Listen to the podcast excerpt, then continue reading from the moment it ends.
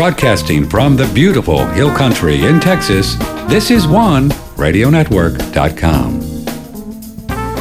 Well, a very pleasant good morning to you, fun seekers. Hi, this is Patrick Timpone.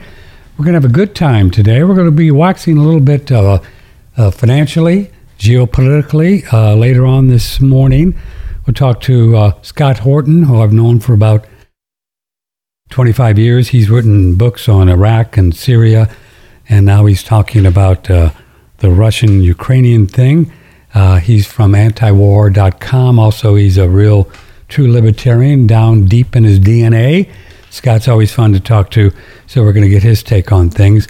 And first up this morning is a gentleman who I have a lot of respect for, Martin, uh, Martin Armstrong, Martin uh, e- uh, ArmstrongEconomics.com. Mr. Armstrong has uh, known a lot of the higher ups uh, over the years, and he was in in um, uh, privy to a lot of meetings where people would invite him in and ask him opinions on what he should do, how how they should run the world, and he told them just to get out of politics. But they didn't listen, so they just stayed right there, and they just did it anyway. What can I, what can I say? Martin Armstrong, very pleasant uh, good morning to you, sir. Nice to have you here. It's always a pleasure. You're one of my heroes. Oh, it's always nice to be back, Patrick. Yeah, thank you. Okay, so John Bolton and Blinken wake up one morning and uh, they got a call from Klaus Schwab and and they and you know they want to know what to do and so they invite Martin Armstrong to the White House and and Klaus is telling them you, you know we got to figure this thing out. What do you tell them? What, what do you tell old Blinken and, and Bolton? I mean, what do you tell them? Well, actually, what's going on is um, there there is more of a war going on between the State Department and the Pentagon. Uh, the Pentagon's been trying to throw cold water on this whole nonsense, but the State Department is in the clutches of neocons that always want war no matter what. Um, I mean, if you look historically, it, the neocons have made up uh, whatever it takes just to to get to create every war. I mean, you can Google. I mean, even Johnson himself said, you know, for all he knew that, uh, you know, the the guys were shooting at whales that night in Tonkin Gulf. Um, hmm. The weapons of mass destruction they made it up, which never existed. Uh, I mean, you can go on and on. Um, uh, even uh, Pearl Harbor. Most people, you know, have no idea what really took place. And um, before that, the U.S. was doing the same thing then as it has been doing to Russia now.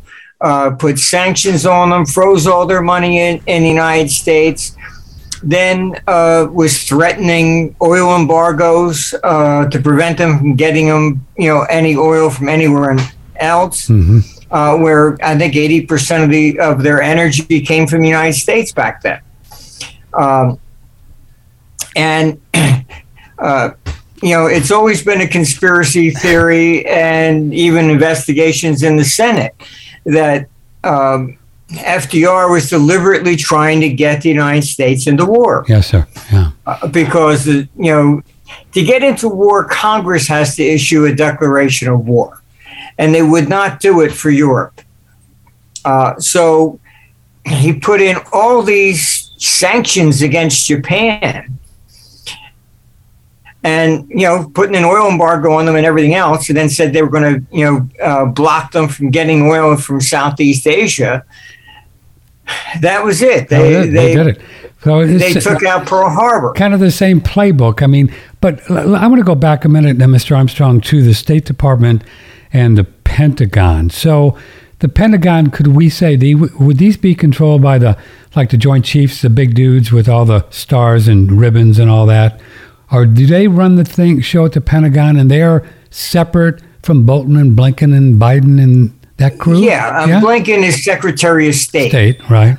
Um, and the military is basically uh, mostly you know there okay it's not necessarily political uh, and i mean that's what you know people have to understand uh, there's the deep state but that tends to be the agencies. All right. So you, uh, even in the 87 crash, it was the uh, SEC was was blaming the CFTC. You know, so they right. fight amongst each other. Right. All right. It was your fault, not ours. That that sort of thing.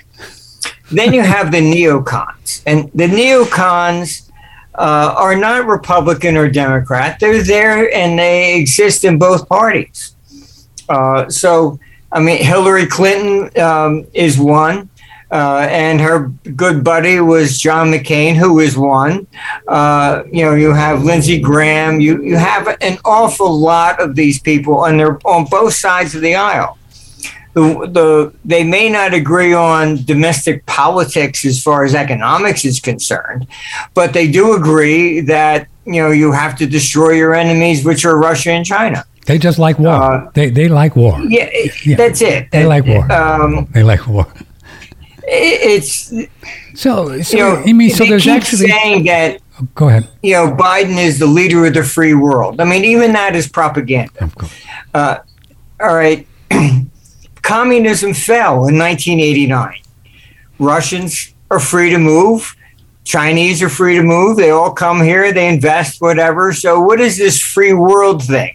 I mean, that ended with the fall of the Berlin Wall, you know, but they still keep up the same rhetoric, you know, and so it, it's just that the Chinese and the Russians uh, were their enemies, and the fact that they're no longer commun- communists doesn't change it. So they they uh, need this enemy because they're guys who they play golf with, uh, the Boeing's of the world and military industrial complex and whoever. They just they need to keep the rhetoric up for fear and war and money and this whole thing that they do. This is what they do, right? Yeah, it's it's. I think more of a personal hatred, actually. Really, of Russia, um, Russia and China among the neocons. Uh-huh. Yes, I mean, yes. There's the military establishment, etc. That you know that Ike warned about, but uh, that's actually been superseded. The the people that get more money and donate more to Congress happens to be the pharmaceutical industry. Yes, sir. Um, Big. They passed. They passed the military some time ago. so, um, but these neocons, they really, when uh, effectively when the Berlin Wall fell, and uh, you have to ask yourself, if Russia's not an enemy, then why do we need NATO? If Russia's not so an they, enemy, why do we need NATO? Yeah, that's a good question, isn't it? They have to keep yeah. You know, saying Russia's an enemy. Uh, and, and just look at the propaganda. Oh, uh, Putin is an ex KGB guy and he wants to reestablish the, the Soviet Union. Right. This is their, their pitch. Okay, he's been in power for 22 years. He has not tried to reestablish communism, and he's not tried to invade Europe. um, not yet. Yeah, no, he but, has not. He has not. No. Um, so it, it's completely different. All right, uh, you and this whole Ukraine thing. Hmm. When Russia fell, uh, there was the 1991 Belgrade Agreement, and the problem there was that all these various uh, Soviet Union satellites had nuclear weapons. And what most people don't realize is that Ukraine was the third largest nuclear power in the world. It had more nukes than China did. Really? Ukraine. And yeah, it's a fact that people like don't don't understand. So the 1991 Belgrade Agreement was that they gave up all their nukes, returned them to Russia. In return, NATO promised it would not invade. And Russia said they would not invade as long as they re- remained neutral. Okay. In 92. Okay. Putin signed this one. Putin signed it. Right. So both sides agree. All right. Then you have this guy, Zelensky, like trying to join NATO and things of this nature. And then you, you know, that I really feel that this was kind of intentional because, first of all, they sent Harris over to this uh, Munich security meeting.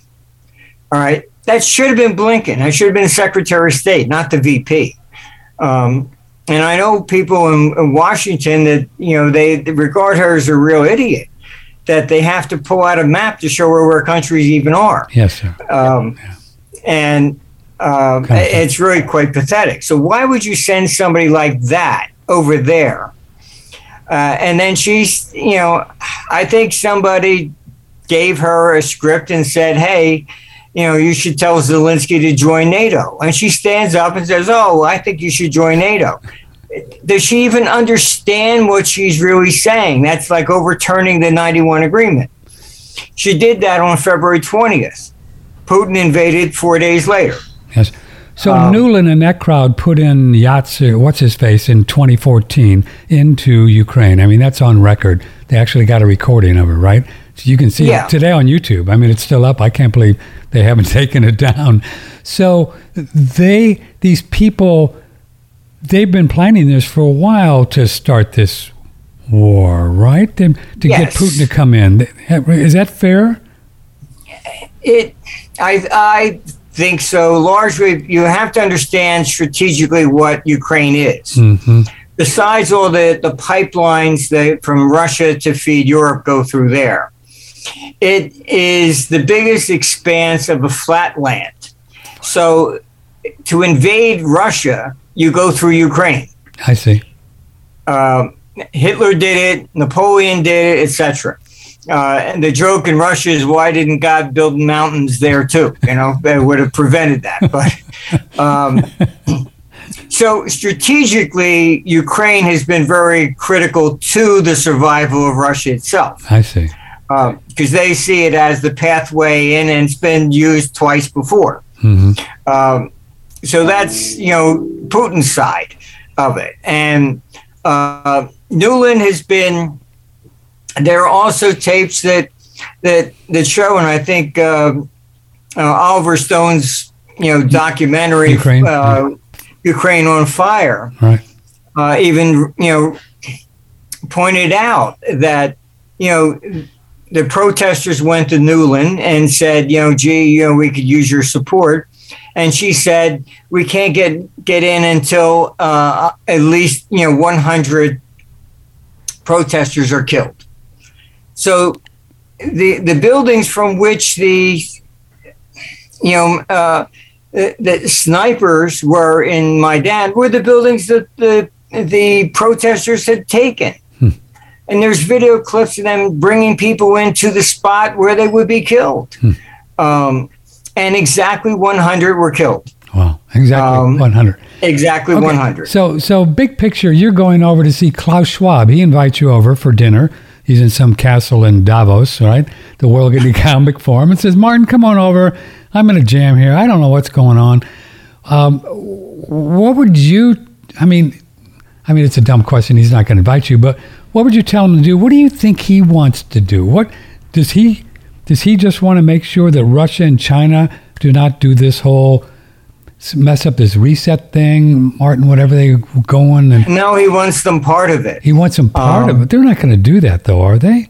Look, this is why you get these calls uh, for regime change in Russia. Ah. Soros came out and said that uh, Russia and China represent the threat to civilization.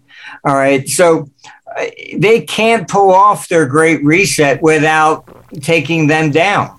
Really? Um, they have to take the them three, down? They can't take yes, Russia and China down. These guys got nukes, man. They can't do that.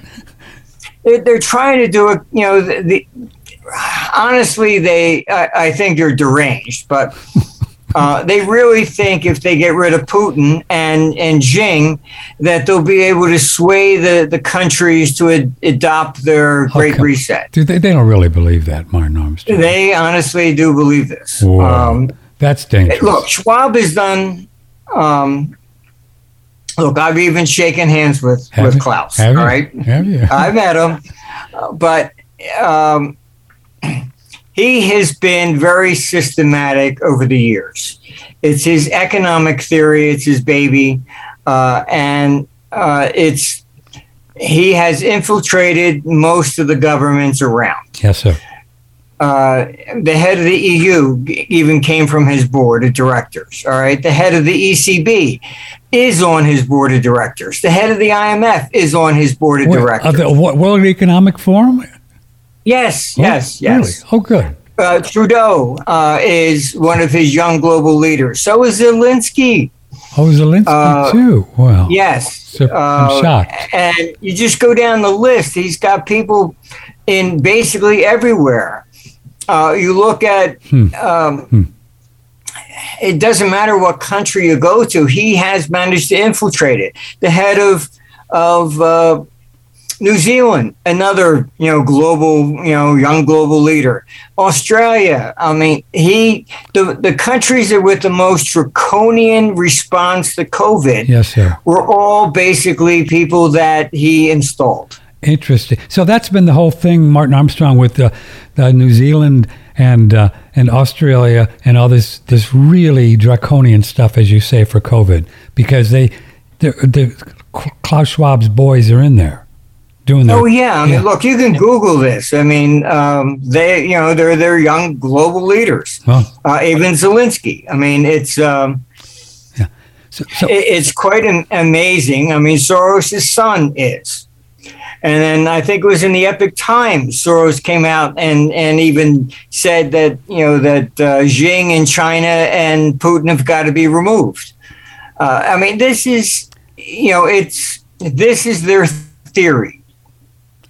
And and then Biden the other go, go, but Biden the other day actually said it too. I mean, he said that we really have to take this guy out. Of course, Joe. you know, yeah. he's you know. look, this is, I mean, Biden, I think um, he went off script in Poland. Yes, sir. Uh, and and saying, you know, oh, for God's sake, this man's got to be taken out of power. I mean, if if Russia said that about the president of the United States, we would be up in arms. Yes. Um, and the real polls in in in Russia, all this is doing is building up Putin. It's not the it's not tearing him down. His his approval ratings have passed now seventy percent. Is that in Russia? The Russian In people Russia. are supporting old Vlad at this point. Why? Because he's look, you know, if you're going to put sanctions on, it's one thing to put sanctions on between two countries. Putin, you know, uh, okay, fine, but they're saying anybody that knows Putin, oh, we're going to put sanctions on them. The, the New York Met fired their uh, a Russian soprano because she knew Putin, fired her. Uh, Czechoslovakia has gone even crazy. There's over 40,000 Russians that live there. They're confiscating everybody's property who is Russian, period. In Czechoslovakia. you, in in, Czechoslovakia. Whoa. Switzerland's starting to do the same. wow. You must prove you do not support Putin to get your own assets back. Uh, this is pretty much what they did to the Japanese in World War II. Yes, sir. Wow. I mean, you know, what's the next step? Internment camps? Um, I mean, this has gone bizarre. Now you're you're threatening Russian the Russian people themselves. Yes. All right, Uh-huh. uh, and now you're you're beyond just you know sanctions of of against Putin or whatever. Um, but then do you expect the people to overthrow? Oh, we're going to make it so horrible for you that you have to overthrow your president. Not going to happen, right? No, they they go. Wait a minute, you're the one attacking us. So if anything, it, it emboldens them to, to be even more resistant. hmm And then you have Biden going completely uh, nuts and telling uh, China, if you support, uh, you know, Putin, we're going to, you know, impose the same sanctions on you. He has already destroyed um, the world economy. You know, inflation's rising. Uh, R- Russia and Ukraine represent 30% of the world exports of wheat. 30% of Uh, wheat, just wheat alone. Thirty percent of wheat, Wow. right? Um, if they cut off, eh, you know, all the energy to Europe, I mean, what are they going to do? Um, And you know, Europe needs uh, Putin's gas, oil. They need it, right? They, yeah, they I have mean, to have they it. don't have you know, independent energy.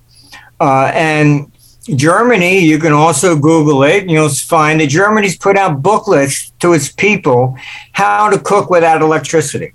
How to cook without electricity? Good, luck with that. Yeah, a cookbook. How to cook without electricity. You get two sticks and you rub them together. You know. Good uh, luck with that. So uh, yeah, I don't think it's going to go over very well. So this is this is a lot more, and we're gonna I'm gonna do a break, but after the break we'll get into the money end of it and gold and and ruble and all that. But uh, we had an email from George here wants to know, uh, could you ask your guest what his take and research shows on these biolabs? We've read on Saker and other places that the biolabs were actually for the United States kind of operation CIA to someday use on Russians. Is that is that true? Do you think? Do we well, know? Uh, uh, apparently, there are documents surfacing now from uh, the laptop from hell. Oh, really? Of, That's part of this thing too? Oh, yeah. That, oh, that shows that Hunter Biden was involved in actually funding bioweapons research and filtering it into Ukraine. Um, Whoa. And China has said the same thing that the U.S. has got biolabs on their border as well. And and the main thing you have to be concerned about is it was actually part of the plot in uh, the last James Bond movie, hmm. is that you can take these bioweapons and actually target an individual, or you can use it to target an ethnic race. Uh, and that is absolutely true. It's not a, a Hollywood made, made up plot.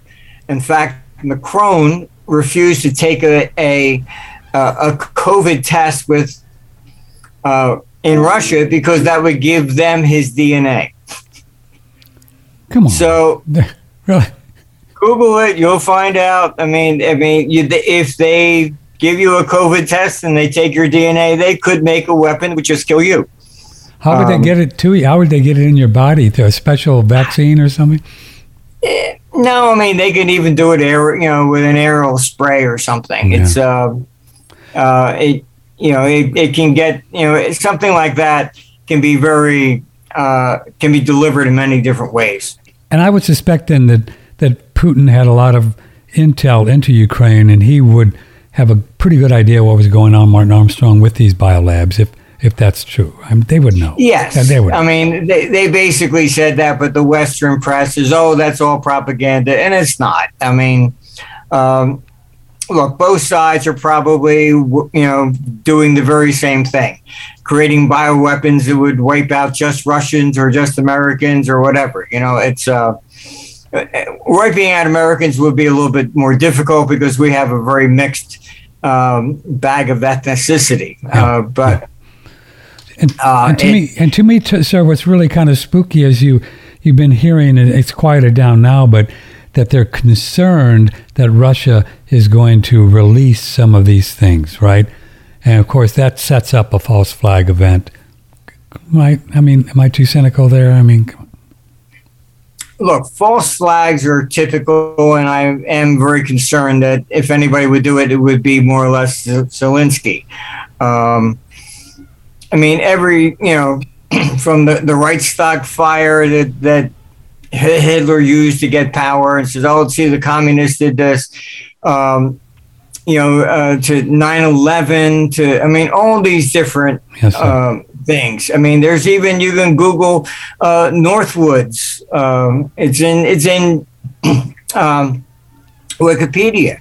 Uh, but, you know, where the, the CIA proposed to Kennedy to kill Americans and then blame it on Cuba to support a, an invasion. Operation. I mean, this is yeah. this is very, you know, this is standard operational procedure for them. Huh. Um, that you know, based upon what I've heard, that you know, there were people that were from MI6 in Syria that actually. Uh, released some chemicals to try and pretend it was uh, Syrian forces, which it didn't fly. Uh, and those very same people are supposed to be in Ukraine right now. So, so before the break, I've never understood this idea of uh, Saudi Arabia with the United States helping to kill maybe I think it's about a half a million people in Syria. Why? Why did? Why did they? Is it just about the Iranian influence in Syria that Saudis all got their pants in a wad over? Uh, Do you know? no, you you- you have to also understand it's a uh, a religious you know divide there. hmm You know, Sunni versus Shiite. Ah, The Shiite from Iran do not believe in kings, In- which rule in Saudi Arabia. ah, They believe that uh, the I what they call the Ayatollah, the church should rule the state, ah. and so it's it's kind of a, uh, a division of almost like the Protestant refor- you know Yes, sir. Reformation, you know, you know against the the Pope versus you know local whatever. Gotcha. uh, it's similar along those lines where the Shiite believe in in uh, God, religious so to speak. sect should rule, right? And Saudi and in Saudi Arabia they're Sunni, so it's a it's a royalty of of kings. So that's at the core of the whole thing. Why why the Middle East is is um, always a hotspot because of, of religion. and so and in, in the Middle East, and religion and politics is really one and the same generally, and that's what really makes it messy, right? Yeah, it's, it it's really makes You're not easy. really going to solve a lot of this. Um, Hmm.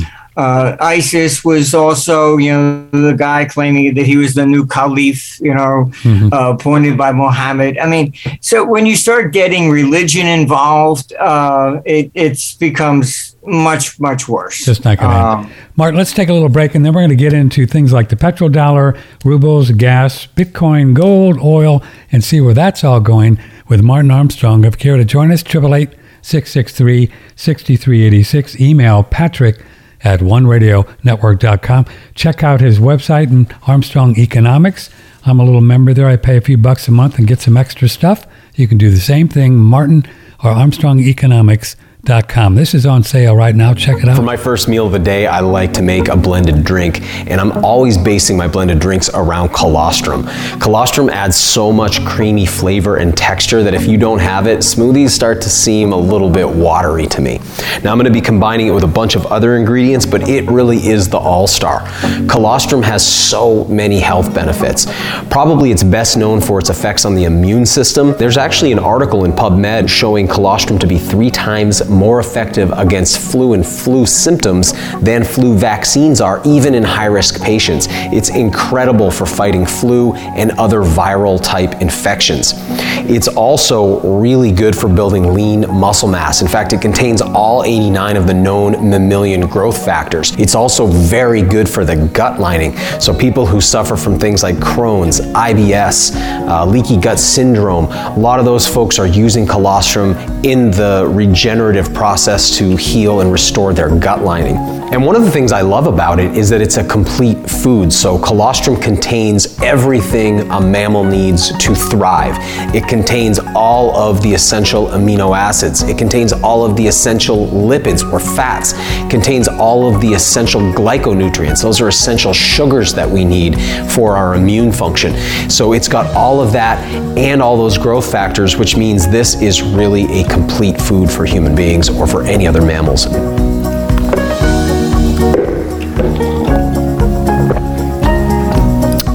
tastes great. It's got the fuel I need to get through the day, and it's got all those added health benefits thanks to the colostrum too. a couple more days of a sale with this uh, guy, and we have four flavors now: regular, the nat- uh, the original, which we've been taking for like 14 years, something like that. Anyway, then we have chocolate, vanilla, and strawberry on sale. Use promo code Restore20, Restore20, 20% off. I think through uh, the 31st, which would be a, a couple days from now. I guess it's uh, March 29 right now. Back to Martin Armstrong in a second, but we have a uh, a machine that we have been using to produce molecular hydrogen, Brown's gas, for I guess two and a half years now. It's you can imagine the the different technologies I've been exposed to. I began broadcasting in 1968 when really that's a long time ago, and uh, I've been offered a lot of potions and creams and gadgets over the years to promote. You know, they do that. They send me stuff, and this is probably the coolest ever technology. I breathe it all the time, every day. Uh, drink the water, and it's really something. And we have it on sale. Promo code One Radio for twenty percent off. It's the molecular hydrogen machine. Check this out, and uh, it's a great investment, a lifetime warranty too, which is really something. This is from a previous show with Dr. Mark Sircus. So, three months ago, a study that was published in Dove Press brain metastasis completely disappear in non small cell lung cancer using hydrogen gas inhalation. A case study done in China, a 44 year old woman diagnosed with multiple metastases. What, what's a metastasis? means it's spread. It's, It's spreading, It's, it's it's spreading. not just one tu- tumor. She has multiple tumors. Uh huh. The kind of case where there's no hope. Doctors give up hope. Complete remission using hydrogen gas. Really? In terms of brain cancer, and of course, in my hydrogen book, which people can download from my site, quite a bit of information about using hydrogen for cancer and the many reasons and studies that lead up to that. But this this study that I'm talking about today, it's um, it's like taking a two two by four and smashing it over the sign of modern oncology. Like, wake up, boys. Here's something simple, something you should be doing anyway, that happens to help people with the worst forms of cancer, almost doomed to die. I'm surprised that we even. Oh, we, we're not on YouTube anymore, so that's why they. they anyway, uh, we don't make any claims. We're not saying that if you breathe this that you get rid of your cancer cells, but um, there's studies. You can go to molecularhydrogeninstitute.com and see pages of peer-reviewed studies. There's a lot of work going on with molecular hydrogen, in as uh, Dr. Sircus uh, alluded to in Japan, on in, in Singapore, in China, and uh, there's lots of machines out there, and some hydrogen machines even less money than George's. But George Wiseman, who builds ours, who we know George have for a long time, he has safety features on his that very few have. And hydrogen is a very powerful molecule. Hydrogen bombs, hy- hydrogen, you know, cars, hydrogen buses, you know. And now a lot of talk about hydrogen going to be the next real fuel of the future. Um, it's a very powerful, so you gotta you gotta be careful, and you have to have safety features on a unit that if it gets lower, it gets high, or whatever, it turns off, and he has alarms. So he's got the best one, we think. So just don't go for price. Uh, Twenty percent off. It's a couple grand, but it's a lifetime warranty. A lifetime warranty. Hello, lifetime warranty and a one-year, no questions asked, money-back warranty. The AquaCure machine on OneRadioNetwork.com. Use promo code OneRadio 20%. From the Hill Country in Texas, this is OneRadioNetwork.com. Speaking of that, uh, Mr. Armstrong, uh, I've been in, as you as I alluded to, broadcasting over 50 years now, uh, 55, I guess. Jeez, um, I've never seen so much censorship in ever, ever, ever. I mean, these people are they just don't care. They just don't care. Poof, you're gone. it's as part of the of selling this whole agenda. I mean, you, you know, the, the communists did the same thing. Did they? Uh, you know, they basically shut down anybody that that would dare write an article against them or anything. I mean, this is the same exact you know strategy. Uh, you're on this or you're not. You know, it's um, it's, it's crazy. And I can remember, Martin, back in the 50s when I was in grade school, I mean, this whole Russian nuclear thing, they were selling that then to me in St. Louis. And we were to hide Yeah. under our desk, right? And Russian had all the bombs and just go under your desk and you'll be good. You know, I mean, they've been selling this for 50 years, 60 years. But Well, you should you know buy one of those 1950 desks and keep it in your house. you know? I should, I should do, do that. Okay, so is it fair to say that Mr. Putin would not have done this if he didn't have some idea that oh Jing, what's his face in China, is going to have his back politically or and also economically. Was that fair? Uh, yes, I mean it's even come out that uh, Xing asked them not to invade until after the Olympics. oh, is that right? Oh, good. oh yeah, no, that, okay. That, okay. Um, look, I mean, from their perspective, yeah. Uh, the U.S. is a very arrogant place with these neocons, and they know that.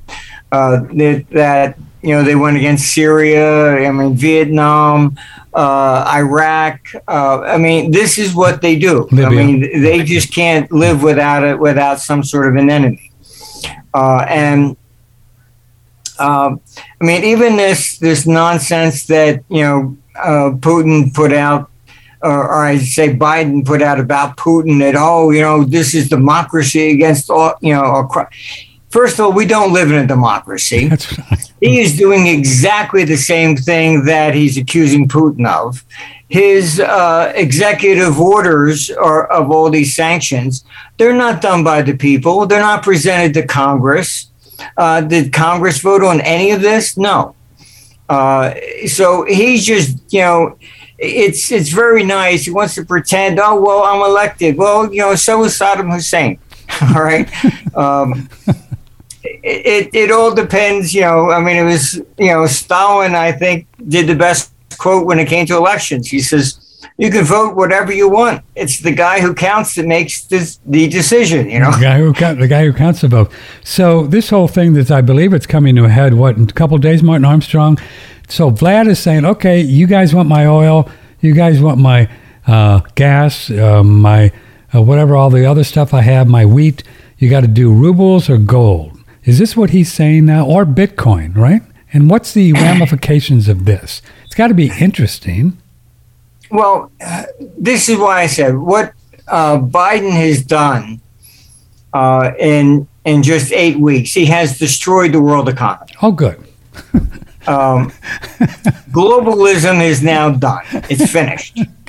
Uh, in all honesty, if you're Chinese and you have investments in the United States and you just saw what he did to Russians, do you really think you can sleep at night realizing that maybe your assets might be seized if he's in a dispute with China? Mm-hmm.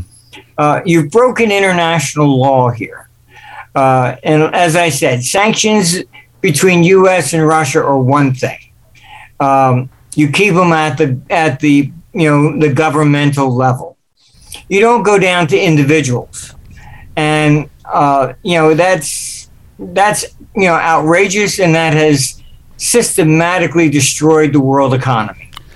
I mean, the, the capital flows have already been pouring uh, quite dramatically um, into the U.S. from Europe but now you're also having uh, people realize that emerging markets are at risk. So um, everywhere you go, so you have capital is now contracting. Capital is uh, so contracting. Now, explain what do you mean by that? Capital is contracting. Well, all the, the various different funds, uh, things of this nature that were selling, you know, um, I you know emerging market investments and stuff like this. Mm-hmm. Uh, I mean, even BlackRock's fund lost a, a ton of money on this in, in, emerging markets. I mean, you really have to kind of get out of that stuff at this this point because it becomes po- too political. And um, the, the biggest problem with uh, Biden is that he goes off script. I mean, that whole thing about you know, you know, for God's sakes, get rid of Putin. That was not on the script. He wasn't reading that. He just made it up. Right. And and that's a, a real danger because um, he's not really all there. No, of course. All right. Yes. Then his his staff came out and tried to take that back. Oh, we didn't really mean regime change. Then he comes out, no, I did. I mean, so, a, so what is the whole gold? What is the whole gold thing and and and ruble? What's it going to do to the price of gold and the dollar, in your opinion? What what what are we going to see here in the next few months? And and oil, the price of oil too. Well, basically, the you know destroying the world economy. He seized 600 billion of foreign reserves of Russia. So, uh, if you're going to continue to sell gas to um, Europe, to Europe, are you going to continue to take dollars that he would just freeze? No. Uh, so you have to basically say, you know, okay, fine. Um, you're going to pay us in rubles. So we'll be going to a ruble bank, all right, not a bank that the U.S. can seize. Uh, the same thing happened in Saudi Arabia. Uh, and maybe it was below the radar for a lot of people, but China went to Saudi Arabia and said, We will buy oil from you in yuan, yeah, not dollars. yes, And they agreed. All right. So this is about the freezing of assets. And I mean, ultimately, it, it undermines the dollar as the reserve currency. All right. And I mean, that's a few years out yet. But, um, you know, people have to understand it, it's what is going on is exactly opposite of what should be going on. What makes world peace? It's not nuclear weapons. All right. What creates it is that there is a economic uh, incentive for everybody to, to work together. As long as, you know, um, China needs to sell stuff to the United States, it's not going to bite the hand that feeds it. Mhm. All right, the same thing with Russia. Mhm. Now you've just cut off Russia uh, from just about everything, but okay, we'll buy your gas. You know, I we mean, need it, right? Because we need it. yeah, I mean, Now, let, let me ask you, sir, how was it possible that Putin had 600 billion worth of, I guess, dollars somewhere where the people he knew were going to be against him could snatch? I mean, was that a really tact, a tactical error on his part? I I would say so. Um, Wow. And Wow. look, I mean, nobody has ever put in sanctions so draconian as Biden has done. hmm and uh, it's it, it is an unbelievable precedent uh, because when you do this, you are undermining the entire world economy. Then inflation starts to rise, and then it goes, "Oh, this is because of Putin." No, it's because of you. All right. Um, Not the five or six trillion dollars they've created in the last year, right, or two years? No, no. Well, I mean, that's not necessarily the, the real issue. The issue was was started with COVID. Yes, sir. uh, and you put in lockdowns and things of this nature, you shut down the supply chain. And that caused shortages. So this inflation is different. All right. It, Hmm. It's before we had, like going into 1980 from the OPEC, that was what you would call a cost push inflation. All right. So the price of oil went up dramatically, and that caused inflation. All right. This one is different. This one is caused by shortages. All right. So, for example, I go to shopping at the store. Sometimes things that I would like aren't there. And so I buy other things. I buy, I buy more of it because the next time I go back, it might not be there. So you start hoarding. All right. So because there are shortages, it's not a question of price. You know, all right, fine, I'll give you three dollars instead of two. Sorry, they're not available. That's different. And, and, and you could it could be argued with uh, Newsom and this whole offloading the trucks and all the things he did years ago that this was all planned. This supply shortage, right? It had to be with COVID. Are they that smart though? I I'm don't not know. really sure. I mean, smart? we have the, the the honestly, we have the dumbest world crop of leaders I think in human history. Um, Maybe I'm giving them too much credit here. you may be. Yes, I mean, uh, you know, I'm not sure.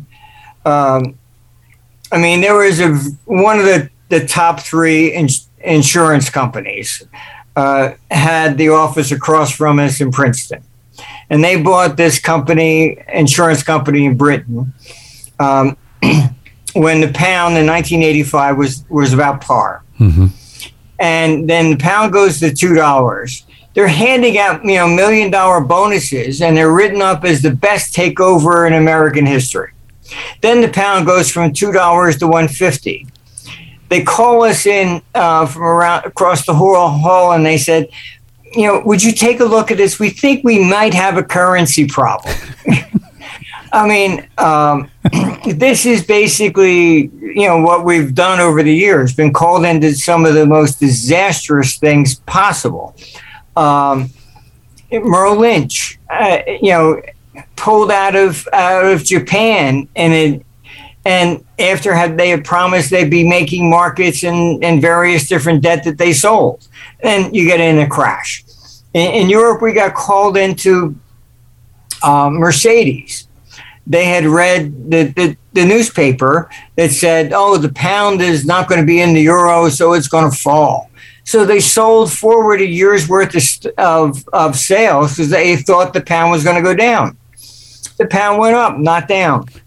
All right, they lost over a billion dollars. Whoa. So then they call us in, gee, you know, I said, why did you do this? They said, well, that's what it said in the newspaper, right? then they sent us over to Daimler Benz who had the same trade on, met with the board there, and they said, well, you know, we don't, uh, you know, trading decisions for hedging are made at the board level. And they had lost so many times, they passed a rule that once they, they put on a hedge, they no longer, they won't lift it. Um, wow. So at the end of the fiscal year, we got Mercedes out of its crisis and made back the billion.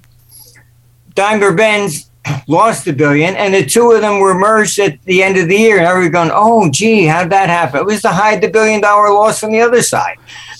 Uh, this is back I mean, in the day when you were you were doing in in house, really nitty gritty consult kind of consults with big companies around the world, right? Yeah, yeah. I mean, we get we still get called into these sorts of things. Do you? I mean, wow. the the losses in foreign exchange is incredible uh, among multinationals, etc. I mean, they they just get it wrong. Uh, these things are still not even taught in school. They just get it wrong. They just get it wrong. They they read the papers. They listen to the opinions. Oh yeah, okay, fine. That sounds like a, good idea. Really, you didn't even look at a chart. um, you didn't look at at history of anything. Um, right. right. So if you it, it's just it's you, the way it is. So uh, you had mentioned in one of our uh, regular guests, Tom Luongo, who I think you know too, Tom. Uh, he was talking about all this money coming in from Europe. Is uh, and we have a lot of, of our listeners. They have most of their their stuff, you know, in 401ks. Martin Armstrong. Does that mean that do you do you think the market's going to stay up for a while with all this money coming in, and this, that's where it's going to yeah, go? Yeah, you're looking at capital con- concentrating. Um, mm-hmm you know, if the, the peace talks work a little bit, and we'll see. I mean, maybe by the week of April 18th, they might come to an agreement. Uh, Russia's at least agreed not to um, attack Kiev while they're in the talks. Uh, it, it all is going to depend upon will you know what happens to sanctions if you reach a peace agreement? Will they drop these stupid sanctions against everybody? Right. or will the us just say no no no we're keeping it in until you know whatever? Uh, unfortunately these are executive orders from biden. And i don't think he's in any mental shape to to to understand what he's doing. But there has to be um, people so that klaus is calling at night Klaus and, and telling Biden what to do, right? And they can probably. I don't think Klaus is doing that. You don't, um, you don't think he's involved? Who knows? No, I, I, I do know that uh, he was asked if he would get involved, and he said that this was beyond him and it was between two military powers. Um, do you believe that? I don't know. I mean, that's what I was told from somebody that that is inside. But you know, sure, um, sure. But but if um, if this if if these globalists, Klaus and the rest of them, and NATO, but you're you're putting it more. You're thinking these neocons are running this show more than Schwab at your at this moment on March 28th. Yeah, Schwab we, is more interested in the economic side, right? And I think the neocons have uh, just seen this as an opportunity uh, to maybe actually defeat you know Russia, and I think they're totally insane. Um, first of all, I mean, you know, they they they make it sound like oh, Putin's this madman. Really, uh, there are people behind Putin who are also neocons. And you take out Putin, and you might get something far worse. I mean, Stalin would have no problem killing 10 million people, going out celebrating, drinking champagne and, and some vodka and, and caviar. Um, you know, I, you know, Putin is is more into his legacy and preserving Russia. Uh, some of you know, you get a neocon in charge over there against our neocons over here, and God help us. Yeah, it wouldn't you know? be good. Um, well, but but one, I don't. I even like to use the term the nuclear thing, but there's no Martin Armstrong. There's no way that Putin's going to let people invade that country. It's just not No. going to happen, right? I mean, these people are saying, "Oh, you know, Ukraine can beat Russia." Are you serious? I mean, if Russia was really pushed up against the wall, then it's time to push the button. Yeah, yeah. Then then it's game I over. mean, you- right? you know, game over. This, you know, get real here. It's not Um, not going to happen. and I hate to tell you, but you know, China and Russia ha- are ahead of us in in uh, supersonic missiles. Uh, China just shot off one that went completely around the world and hit its target. What? Wait a minute. Hold on. I, I- I've seen a couple that were shot or heard about in, in, in Ukraine with Russia, but China's got these supersonic. They flew it around the world and hit something. Yes, completely around the world, and it hit its target. Okay. Whoa. Really? Now, um, That's spooky, man. yeah, and the way they they pitch this, oh, Russia used a supersonic missile, showing he's desperate. No, he was testing it out. he was checking it out, right? That's all. Yeah. Uh, but the, the point is, is that what a supersonic missile will do is it beats our defenses. Uh, it, it could take out New York City or LA or whatever faster than we could shoot it down. Even without a nuke, just a supersonic missile itself, right? Yeah, Yeah. I mean it's it's um, you know, so be careful what you wish for Yeah. here.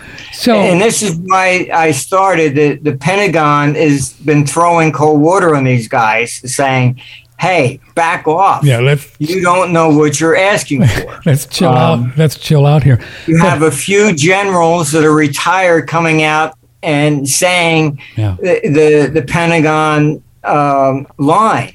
Look, Putin is not losing. You don't understand. Uh, and I mean, the American strategy is just go in and destroy everything, take out the power grid, the water, everything, and then hand them a trillion dollars to rebuild it. All right. Right. Uh, that seems to be our MO. That's, that's what they do. Here's an email from Emily. Does uh, Martin Armstrong think that they, they, whoever they are, will turn off the internet for a while and blame it on Russia? There's, you know, you know, that's an interesting one. Look, anything they, you know, unfortunately in the United States, they will, will no matter. He's already blaming inflation on, on Russia. I mean, um, no matter what happens, uh, they will do that. And the power Um, grids are very vulnerable in this country, right? Just huge. yeah, 20, look, 20 missiles can take out the entire power grid, but they can also, uh, with supersonic missiles, they can take out satellites. You take out a lot of the satellites, and there goes, you know, communications. Whatever. Um, Uh, so, what would be a, an out for the neocons and not back back out of this thing without losing face, right? I mean, how are they going to? How are they well, to? they're not up front. Oh, yeah. So um, nobody knows that they're pulling the strings, right? Except No, and look, they've always been there, uh, and they're like I say, they're there uh, in every administration, Republican or Democrat, doesn't matter. yeah, they're there. Um, they're always there, uh, and it's you know some of them are directly in the State Department, like you know Victoria Nuland, and others are, are on the outside, like uh, uh, Bill Kristol, things you know All those guys. Yeah. uh, yeah, but you know they're, you know, I look, I know a lot of these people. I mean, Bill Kristol had even spoken at one of our conferences back in the '90s. Hmm. Um, so, I mean, I've known a lot of these people over the years. Um, this is just the way it is. You know, you you bump into them, you you know, cocktail parties and, and things of this nature, and, and you you get to know people over the years, uh, and so I find it kind of interesting uh, that no matter what crisis it is, it, it I usually you know all the people involved. Yeah. Do, do do you think this uh, Putin move with gold and Bitcoin and for for gas and oil um, really um, makes these a more of a bullish investment for our listeners? Gold, gold and Bitcoin. I would look. Uh, gold is the only problem with gold is that it's lost its mobility. Mobility. In other words, you can't hop on a plane with uh, yeah, in you your know, pocket. Yeah, uh, yeah. a bunch of a pocket full of gold. And, and I mean, there was a woman just from Canada to try try going to San Francisco with thirty thousand, and they confiscated it. They took it away. Um, they just confiscated it. That was it. Um, and because they have these civil asset forfeiture rules. I mean, there was a guy that, that hopped on a plane from Tampa just to Cincinnati with five hundred thousand in cash to go buy something, and they took it from him. they took his money. They just took his money. Uh, you can Google this stuff. I mean, this is what what happens. You, so it's not just internationally; it's domestic. hmm Um, I mean, I would, you know, look at the old silver coins and things of this nature because you also have to realize that, you know, you go into a Starbucks, are they going to know what silver were or not? You know, uh, I mean, there are videos on YouTube showing people offered a chocolate bar and a silver bar and they took the chocolate. You know? Yeah. Um, oh, you mean the pre pre sixty five silver dimes and quarters yes, and halves? yes. At least they can look at a coin. Oh yeah, before sixty four, it, I know it's good. All right. Yeah. Um, yeah. yeah, the gold is is fine and it's going to go up, but you know if you you're just not going to be able to put it uh, hop on a plane with it or something like that.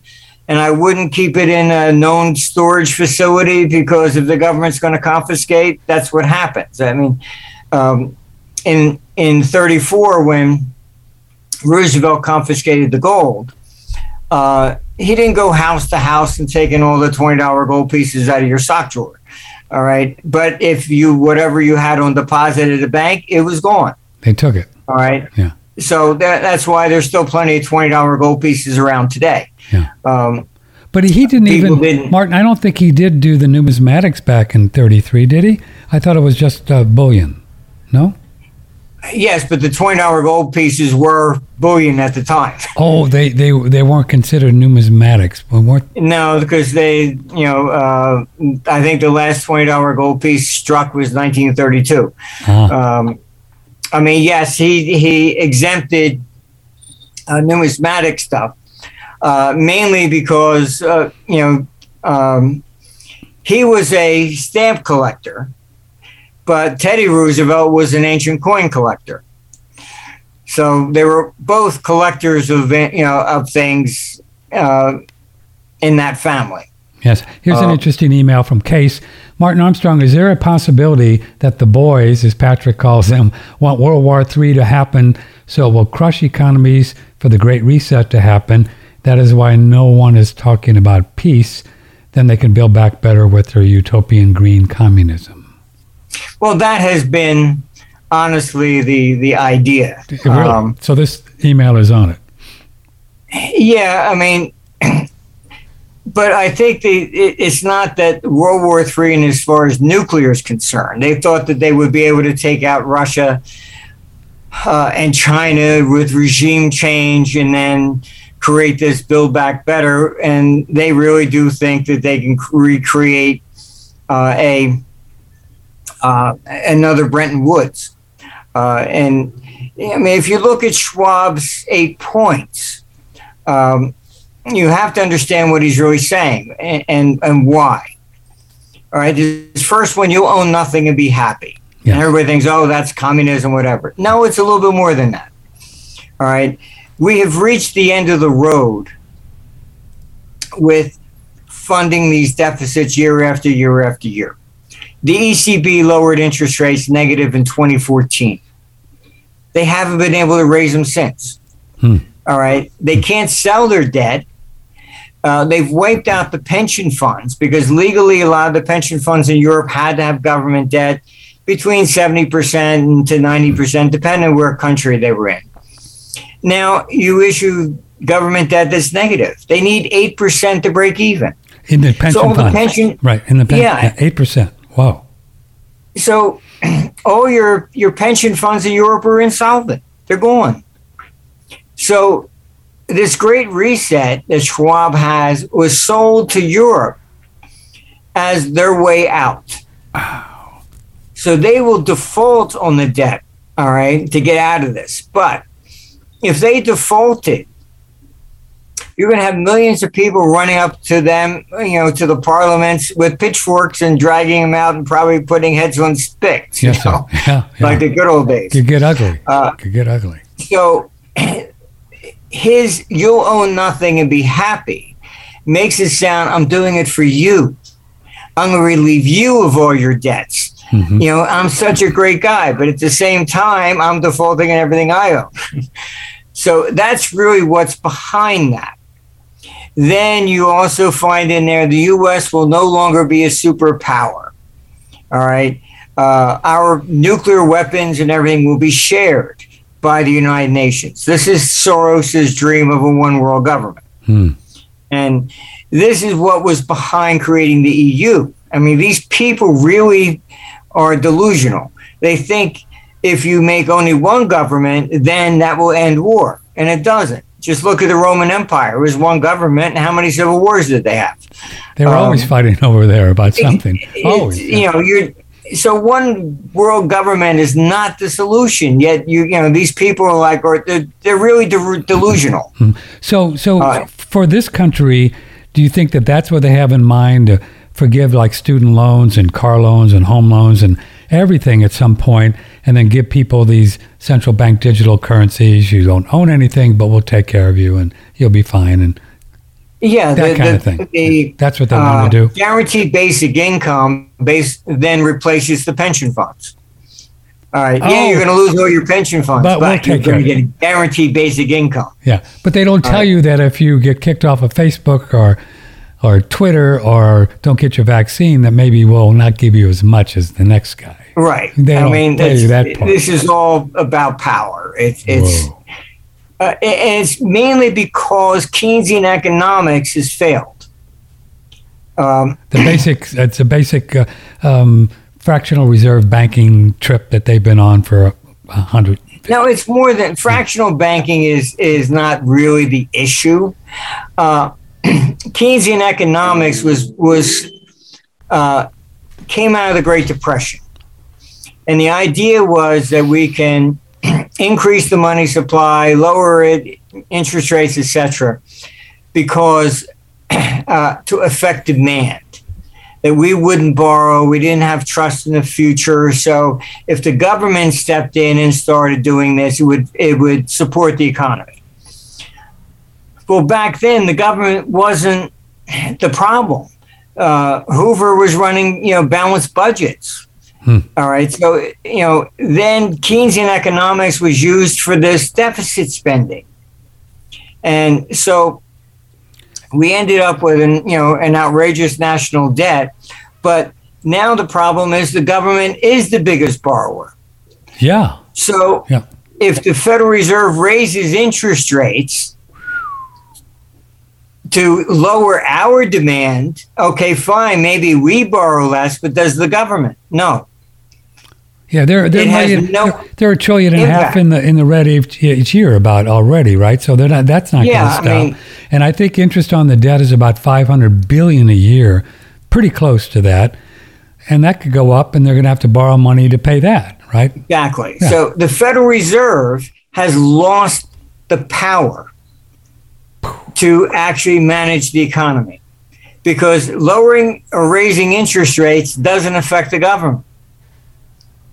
So this is the real problem. This is why I say Keynesian Keynesian. economics is collapsing. Done. All right, Was- that that's that's the real issue. Was there theory back then, Martin uh, Armstrong, uh, Keynesian, that if we if we create the money and keep our GDP relatively good, that there won't be too much inflation and it'll all be fine? That idea. Yeah, and Yeah, you yeah. would end um, recessions, depressions. We would Yeah. the government would smooth out the economy. But that Um, would only work if the Treasury was creating the money. But the Fed creates the money. You have to borrow it, which is that's the big problem, right? No, not No? really. No, You wouldn't No, have debt though if Treasury was why. creating the money. You wouldn't have debt. No, the Fed only, yes, it has the power to create elastic money. Okay. However, it doesn't control the budget. No. The vast majority of the money is spent by Congress. Yes, sir. And then they turn to the Fed and say, well, it's your job to prevent it from being inflationary. Yes, sir. All right. So that's really what's going on. People say, oh, the Fed is, creates the money. No, it doesn't. Okay. I mean, yeah, you're talking about the paper money. That's true. However, just uh, here on uh, this week, Congress just pa- or introduced One point five. e-cash. Yeah. Oh, e-cash. Oh, I didn't hear that. E-cash. What is e-cash? All right. Uh, the bill was just introduced on Monday. Mm-hmm. And look at it. What it says is that the creation of money is being, physical money is being taken away from the Federal Reserve. And the Treasury will now issue it. But the Treasury is run by who? The White House.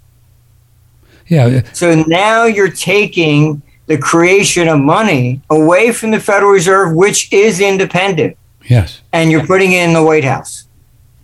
So Biden can now create the money, whatever he needs, when he needs to.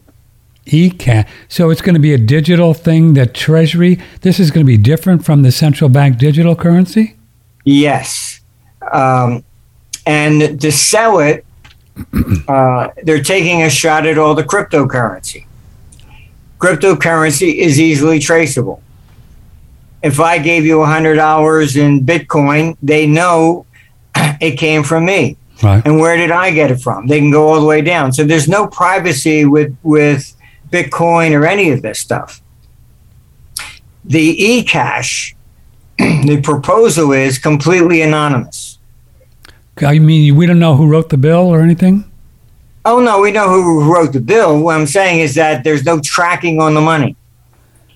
So how would that work if if if uh, if the White House or Treasury wants to get Patrick a thousand dollars? How would that work? Just create it, no no problem. Send it to me. You would then get this through your bank account. Okay.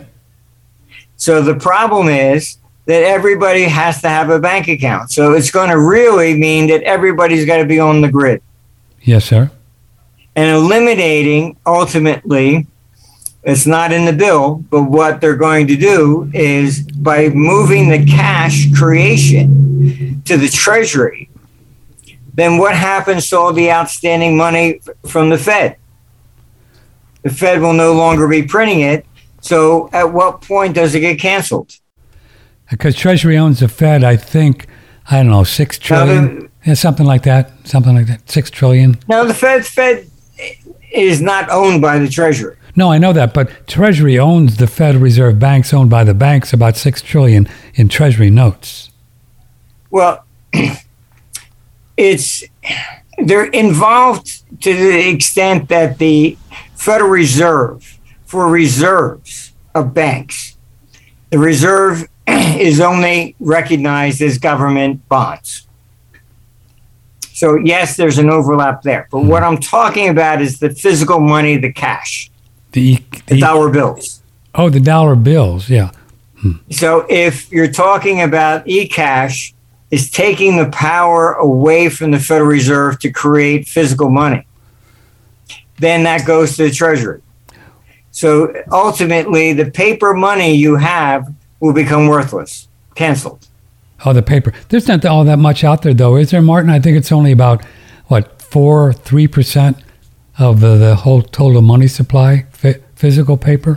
Of which 70% of it is overseas. Yeah, yeah. People use it for as a hedge against their own governments. So this eCash then would be in competition to a central bank digital currency. It's basically the alternative, and they're not going to do a central bank digital currency. You don't think they're going to do it? No, this bill says, forget that. We're doing it through the Treasury. Wow. And who? And did this bill would it have to be go through uh, uh, Congress and passed and signed and the whole thing to make it? Yes. Okay. Yes. It was just introduced on Monday. The same time, um, Biden introduced his new billionaire tax. Yeah, I saw that. Yeah. So we'll have to. You could duck, duck, go or Google that and eCash and see where we are with that one. You think that? Yes. You think they're going to It's pass called, it? you know, the bill is is e-cash. Um, Yes. And so uh, then Patrick would go to Starbucks with my phone and buy some coffee with some eCash exactly. kind of thing. and you get the e-cash through your bank account. So you have to have a bank account and all money would be there. So that way they can tax everything. Of course. And then Patrick would have to behave to get the eCash, right? Well, they, you know, that's that's another question. Yeah, they well, you yeah. Um, but you know, they will probably confiscate all cryptocurrencies and force it into that, because that's the only way they're going to be able to tax everybody.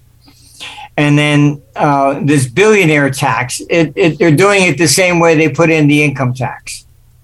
When they put that in in 1913, they sold it. Oh, only millionaires are going to have to pay this.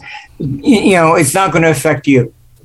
Um, then, of course, everybody has to file income tax. The danger of the billionaire tax, look a little closer at it.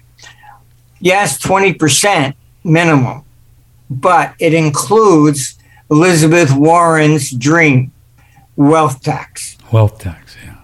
So if you're, let's say you own uh, a stock and you suddenly make uh, $2 million this year, but you didn't sell it, you got to pay 20% tax on that. Oh, Next year it goes back down to 500,000. You don't get a credit for the loss oh, you mean they want to tax it even before you sell it? Before you sell it. Oh, isn't that rich? Isn't that wonderful? Good for them. So they're selling this as the billionaire tax. However, once they get that in, then they just keep redefining the, the threshold. Hmm. That means your let's say you your house um, suddenly doubles in value. Oh, you made a lot of money this year. Give us 20% of that new value. Then the house goes back down 50%. Sorry, that's on you. but is that even constitutional or does it even matter these days?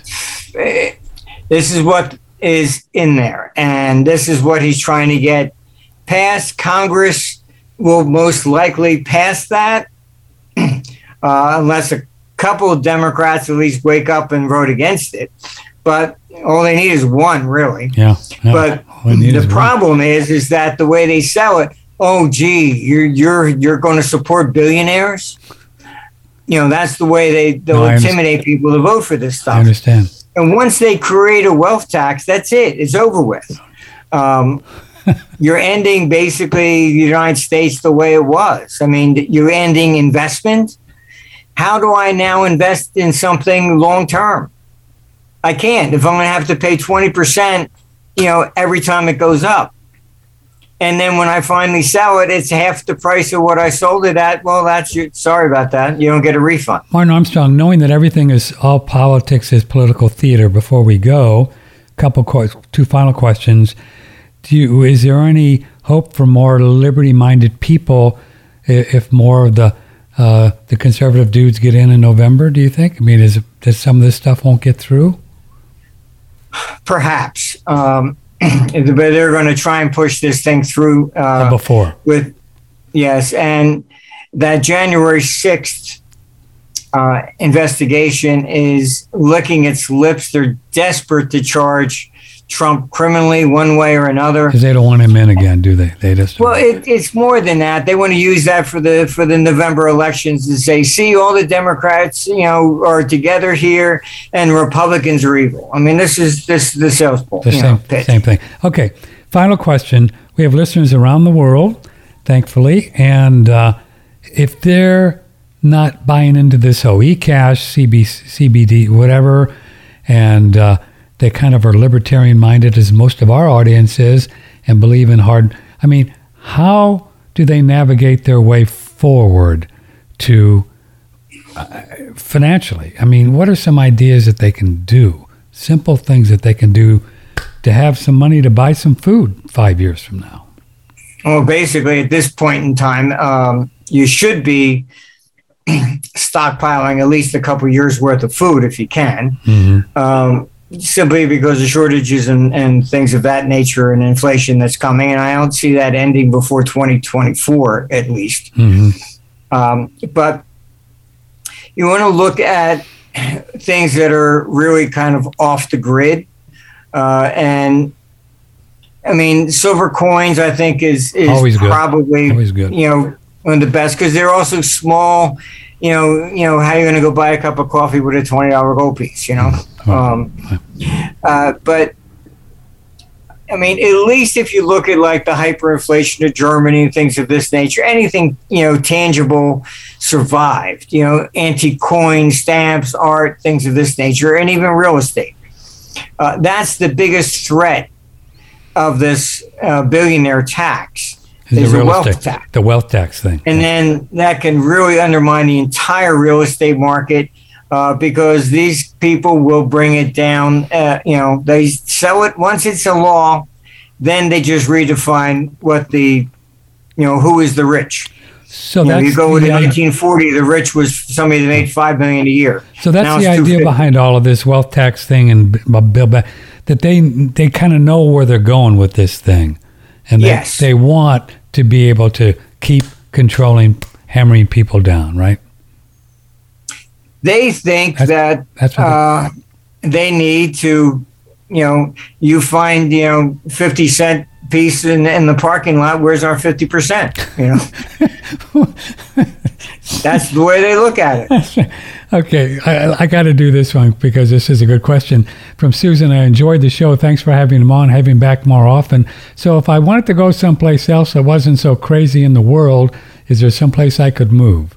That's an interesting question. I don't know. I mean, the devil you know is even maybe sometimes better than the devil you don't, right? Sometimes that's true. I mean, it, it, it is looking to be honestly uh, more like South America and Africa, actually. Oh, really? Um, Really? they're not targets on the nuclear grid. so if there ever was a nuclear war, you don't want to be up north in uh, in the United States. That's for sure. Yeah. Um, but I mean, you know, you have to look at things of that of that nature and understand that the monetary system is collapsing. Yes, sir. It really And is, isn't it? that's really at the core issue of all of this. It's the incentive for the Great Reset.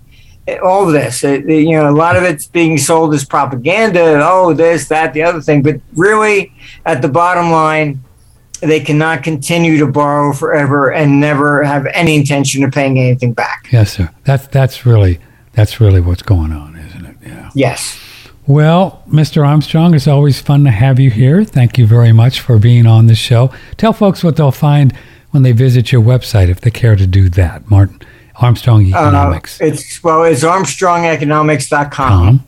Uh, we run it as a public service, so you don't even have to register. Um, you can look at it for free if you want. You know, um, get into our actual models and forecasting. That's different. Uh, that that we call you know AskSocrates.com.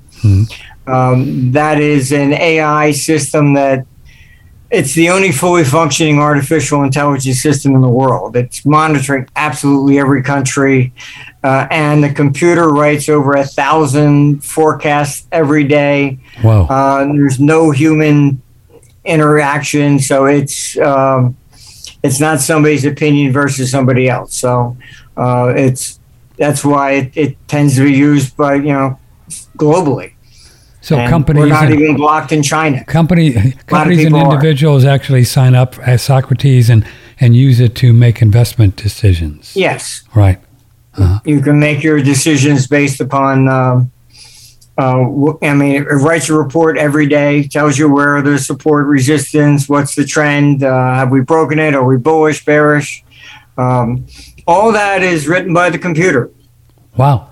And it's been pretty accurate, hasn't it, over the years, old Socrates? Yeah, it, it's uh, basically what I found um, being an international hedge fund manager. I mean, I remember being in, in Geneva and that's where all the money was because that's where all the OPEC money was Yes, sir. in in the 80s. And then Japan started rising, and then the capital started moving to Japan, and but so did the the talent. A lot of the top brokers I knew there at Merrill Lynch, etc., that were in, in Geneva, suddenly moved and they went to Tokyo. Hmm. And then when Tokyo peaked in 1989, where'd they go? Oh, they all started moving to Southeast Asia. Then from there, then they oh let's go back. The euro is coming in '98, so it it, the- it capital concentrates that way, and so does the talent and the capital flows. Hmm. So um, uh, you know, I would say I mean. It's been accurate even in predicting wars and things. And uh, we had a client, Universal Bank of Lebanon, who had sent over uh, they called and they asked if we could do a model in the Lebanese pound. I said, well, you know, if you got the data, we can do it. So they actually sent over somebody with ledgers that somebody had written down the Lebanese pound since the 1850s. We put it in the computer and it came out and it said, your uh, country's going to fall apart in eight days. No. That's what I thought there was something wrong. That's what Socrates said. So I called him on the phone. I said, look, there has to be something wrong with this data. Mhm. I said, it says your country's going to fall apart in eight days. Mhm. And very calmly, they asked me, well, what currency do you think would be best? I said, excuse me? I said, well, it says the Swiss franc. Eight days later, that was the Lebanese Civil War. Whoa. Really? Uh, the same thing happened. We had a client in Saudi Arabia, and he calls and says, uh, "Gee, what's gold going to do tomorrow? Uh, Iran's going to start attacking shipping in the Gulf." I said, "You telling me the war's going to start tomorrow?" Yeah, yeah, yeah. What do you think gold's going to do? I re- realized over the years, if you're going to invade something, then you're going to basically uh, move any capital that you have in that direction.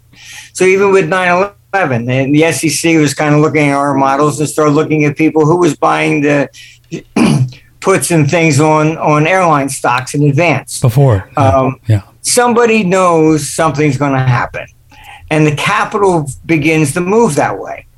And I stood up in 1998 at our conference in London, and I didn't realize, but somebody from the London Financial Times had stuck it in the back.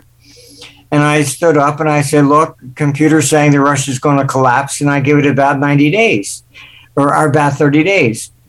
Next thing I know, he puts on the front page of London FT. Armstrong says Russia's going to collapse with all these nuclear weapons, blah blah blah, and it collapsed. That became the long-term capital management crisis, etc. Um, and we saw 100 billion going in and capital flows uh, to Russia, but we saw 150 billion coming out. Said, this, this is not sustainable. I mean, so the the computer's monitoring everything, and it picks it up, and it's very interesting that way. Uh, very, you know, nonchalantly, without human emotions or bias, it says, "Okay, fine, that's it." Said, "Okay, fine, thank you." No greed or fear, right? It's just doing its little. So, Exactly. So are you guys are you, out. you feeding Socrates like breakfast, lunch, and dinner all the time with data? I mean, you have to keep. It's connected into virtually every exchange around the world, and it's pulling data down from Wow. every place. That's all automatic.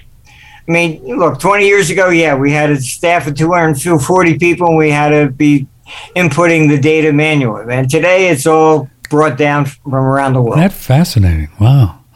Did you hire some super geek to, to create this thing, or No, I actually am a pretty good AI programmer. I, I didn't know? Oh, my father stuck me into that back in the 60s, and um, all right.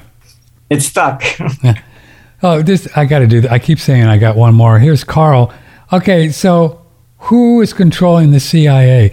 That is a good question. I've often wondered that. I mean, the head dude does he just make decisions? Somebody's got to be calling him at night, right? The CIA, and they're involved in everything, everything.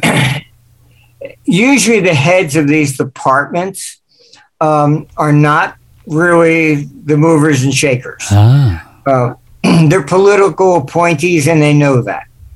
So just because, like, Bush Sr. was the head of the CIA for a few years. Do you really think they're going to walk into him and say, gee, by the way, here's Area 51. We killed this guy, that guy, and the other.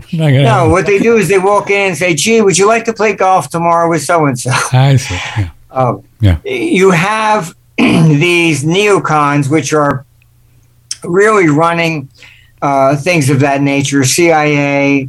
Uh, it's the, the echelon that's always there. And they don't always tell the boss what's going on. I see. Yeah. Um, Plenty of evidence, too, that these CIA types been, been involved in Ukraine for a long time. Right. Yes. Uh, lots of uh, evidence to that. Make, you know, stirring things up, stirring things up. This is what they, this like what I said, they're the neocons and they they can't sleep at night as long as they have to dream up a, an enemy someplace. Well, maybe we could just fly them all to, to an island and give them some, you know, some food and just leave them there, you know. Uh, that would be nice. You take the ones from Russia, you take the ones from the U.S., and put them on some island. Say here, duke it out. You know. I suspect then the China's got their share of the same. Oh same, yes, same they type. all do. They all do. Yeah, same type. They all do. All right, Mr. Armstrong. Thank you very much for coming on. It's an honor. I really appreciate you taking the time. Always have fun. Well, thank you for inviting me. Yeah, Patrick. thank you. Take care of yourself out there. Bye bye. Sure will. Martin Armstrong, Patrick Timpone, One Radio Network, Network.com, ArmstrongEconomics.com. Good man, eh? Good stuff. Yeah, it's great fun. Well, I uh, hope you got an earful full there, and so you can maybe start to get around the dinner table tonight and say, Marge, Okay, I heard this guy on Patrick's show. What do you think we should do? Well, see, these are some things you should maybe do. Talk, think about it. Okay, I'm going to see you in about half an hour. Scott Horton's going to be here. We're going to talk more about Russia and Ukraine and such. So it's an honor to be here. Thank you for your support. I will see you in 30 minutes right here, oneradionetwork.com. Thank you, and uh, may the blessings be. From the Hill Country in Texas, this is OneRadioNetwork.com.